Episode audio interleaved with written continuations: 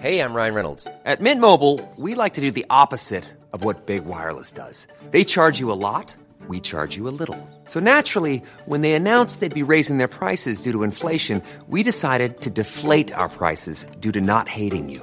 That's right. We're cutting the price of Mint Unlimited from $30 a month to just $15 a month. Give it a try at mintmobile.com slash switch. $45 upfront for three months plus taxes and fees. Promo rate for new customers for limited time. Unlimited more than 40 gigabytes per month. Slows. Full terms at mintmobile.com.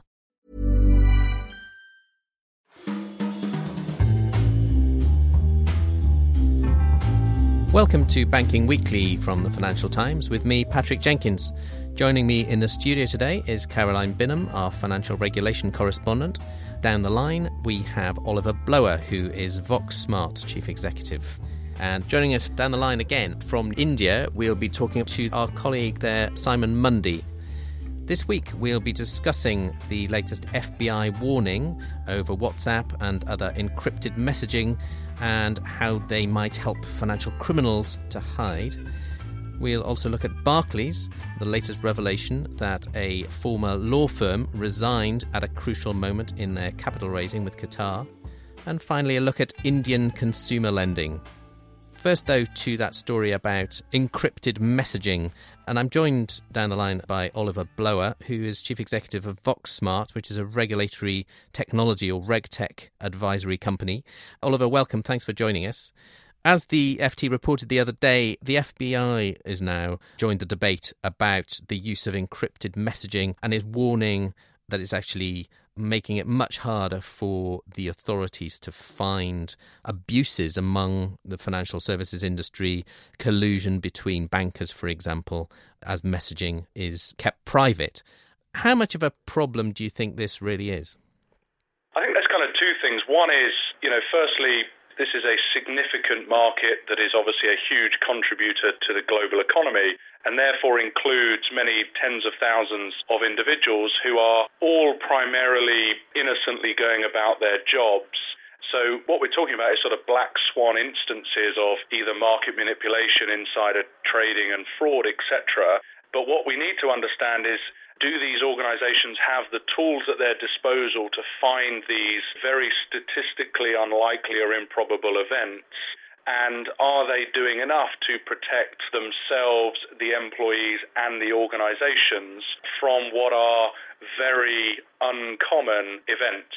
And from our experience, it is becoming increasingly prevalent that the organizations need better and more efficient tools to capture these events, especially when you consider the sort of seismic change in the way in which these individuals are communicating with each other. And this big consumerization of communication that's going on within enterprises generally and financial markets more specifically is, I think, a huge challenge for the entire ecosystem that is under question here. Well, let me just bring in Caroline for a moment because she's been involved in reporting on a lot of the scandals that have happened over recent years the LIBOR collusion, the, the foreign exchange collusion, all of which has been discovered in large part because messaging has been intercepted by regulators. And of course, that's unencrypted messaging, often on Bloomberg chat rooms and so on. Caroline, it's impossible to know for sure, but how much do you think of those scandals might not have been found if encrypted messaging like WhatsApp and so on had been the basis for communication? It's an interesting question. I mean, if you look at the LIBOR and the Forex findings by the FCA and the DOJ and other authorities, a lot of what they're relying on are instant messaging between groups of traders at different banks that were using Bloomberg or other types of group messaging to communicate. And anecdotally, you hear that traders, since the crisis, since the LIBOR and Forex scandals, you ask, okay, well, what's changed? You know, the banks have clamped down on chat room messaging. There are a lot more strict controls. So, so what's changed? And they're like, oh well, we still communicate with each other. We just use Telegram. And I think that's another that's of another these encrypted, encrypted, systems. Yeah, system exactly. Which is probably really quite worrying, both for the banks and the regulators themselves, that traders still continue to behave as they always have done. They've just moved on in terms of the conduit of information that they're using. And that's what the regulator wanted to see change. It's by the by how the traders are communicating. It's the fact that they are communicating amongst themselves in an inappropriate way, sharing information that's the problem. And obviously one has to caveat and say that traders need to talk to each other for a variety of legitimate reasons as well. And I suppose in the past, pre electronic communication, they would have communicated in the pub instead. Exactly, down the pub. Let me bring Oliver back in for a final word on this. And at the risk of inviting you to advertise your own products, I just wondered what you might advise companies to do to tackle this. You say there are ways in which companies can protect themselves. And I suppose also regulators can be involved here as well, because there's a couple of levels of protection for the system. One is with compliance departments internally, and then there's the regulatory backstop, obviously, as well. Yeah, I think just to sort of echo what Caroline was saying, a lot of this is focused around conduct risk management, culture, and really refreshing the way in which these organizations think about conducting business. Our entire senior management team is formerly of the financial market, so we're all used to operating in these environments and have many years of experience of doing so. And for us, it's about enabling business to be conducted in a frictionless way, but ensuring that it's done so in a highly secure and highly compliant fashion. So for us, ensuring that all of these channels that we've talked about here, WhatsApp, Telegram, Facebook, etc., are open for business, but done so in a way in which the individual is protected and the organization is protected in a way that they're compliant. We capture all of that communication, we're recording it, we're obviously storing it for regulatory retention purposes, but we're actually presenting it back to the organization so that if there is even an innocent dispute over a trade or the economics of a trade, it can be very quickly remediated. But then fast forward to a potential regulatory investigation for any kind of insider trading or market manipulation event you can go back to the actual context of the conversation because you've got all of the mediums of communication and from that you can rebuild exactly what happened. So our technology gives the organizations the capability to do that on their mobile devices wherever they are in the world and, and whatever communication mechanism they choose to operate on as long as they don't have a secret phone, I guess. But that sounds like a good safeguard, and I guess it's going to be big business for companies like you going forward. Oliver, thank you very much for joining us. Let's move on to our second topic of the day, and another one for you, Caroline, because you broke a really interesting story on Monday about Barclays and this long running saga about their 2008 capital raising with the Qataris. Tell us more. It's about the resignation, I think, of a legal advisor at a crucial point. That's right. So, this is part of the civil litigation that Barclays is facing as a result of that cash call at the height of the crisis, which enabled it to stay out of UK government control. And they turned to investors from Qatar and Abu Dhabi instead. So, the claimant is PCP Capital Partners, which is the firm founded by Amanda Staveley, who put the Abu Dhabi side of the deal together. And she's got about a billion dollars worth of damages that she's claiming from Barclays, and the trial is set for January. She filed some new documents at the High Court earlier this month, and part of that was claiming that Linklaters, the Magic Circle law firm, were originally retained by Barclays to advise it over a $2 billion loan to Qatar at the same time as this emergency cash call was going through. And she alleges that Linklaters resigned from the brief because of concerns that this loan would be unlawful financial assistance. Basically, if you reinvest money that you've been given back into the lender, it can be an illegal prop up of that lender's shares. And do we know the truth of this allegation, or are we subject to lots of legal restrictions on what we can say? Uh, yes, we're subject to lots of legal restrictions.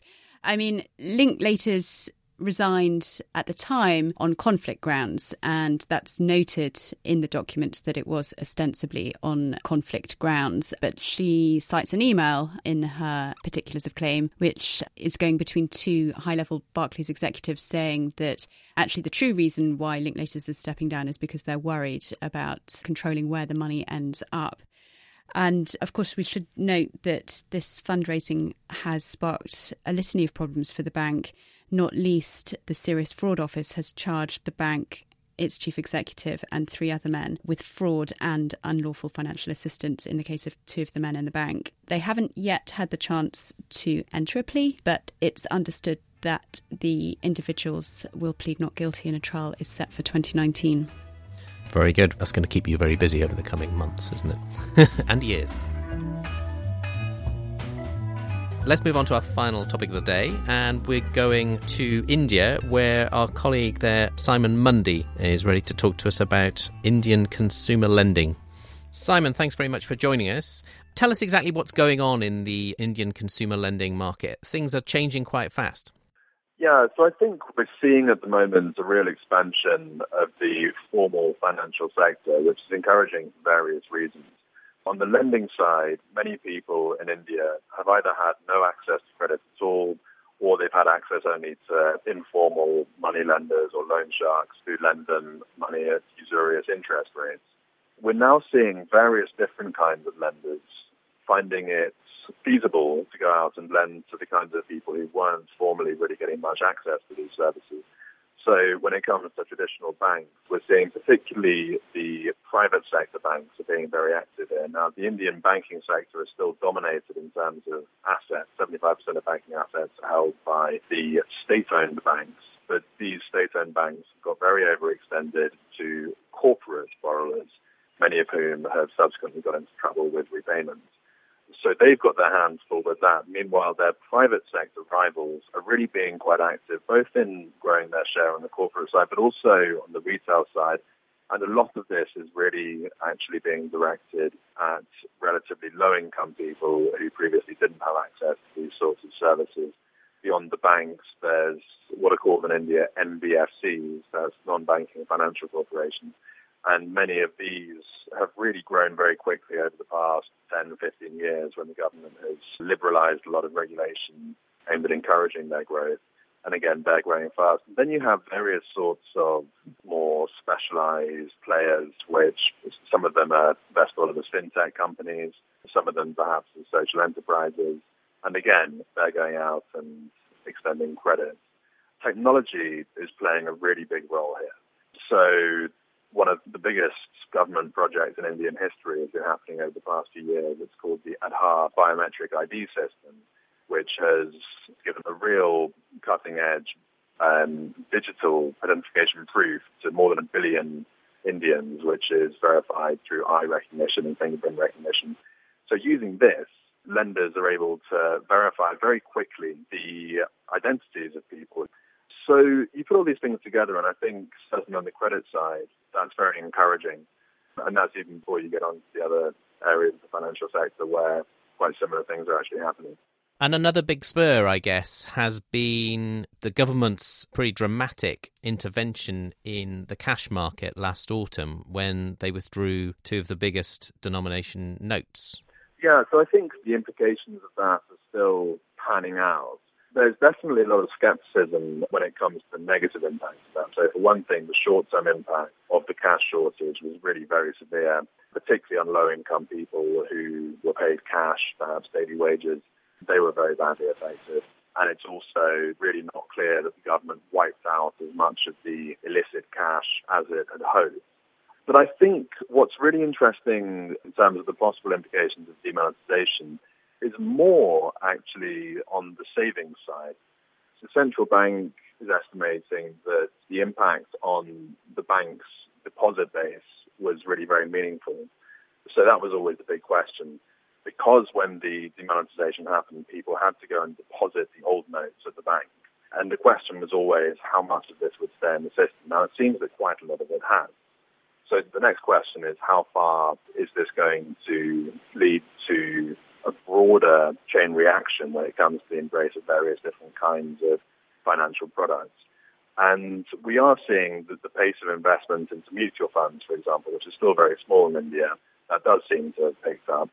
The life insurance industry is still growing very rapidly. But there's still a hell of a long way to go in terms of the growth of financial savings as a class net financial savings are still behind physical savings, which comes down to real estate and farm equipment and gold jewelry and these sorts of things. that's still how the bulk of Indian household savings are actually made. And if you look at gross financial savings, that's not accounting for borrowing, that's overtaken. But still, this is a country where a lot of saving is done in physical terms. So I think there will still be different interpretations of how far demonetization will really prove to be a long-term boost to this. There's always the possibility that with rising inflation or a downturn in the stock market, this positive effect that it does seem to have had in terms of somewhat quickening the pace of investment in these broader financial products, that could reverse if people think, well, inflation's picking up, we better put the money back into physical assets, or the stock market is not turning out as well as we hope. So I think the long-term effects remains to be seen, but, but clearly the, the potential for demonetization to really accelerate the shift towards financial savings products as opposed to physical savings products, that potential seems very clear. Very good. Well, Simon, thank you very much for that insight into the changing, fast changing Indian consumer finance market. Well, that's it for this week. All that remains for me to do is to thank Caroline here in the studio, our guest from VoxSmart, Oliver Blower, and also Simon Mundy down the line from India. Thank you also for listening, and remember you can keep up to date with all of the latest banking stories at ft.com/banking. Banking Weekly was produced by Fiona Simon. Until next week, goodbye.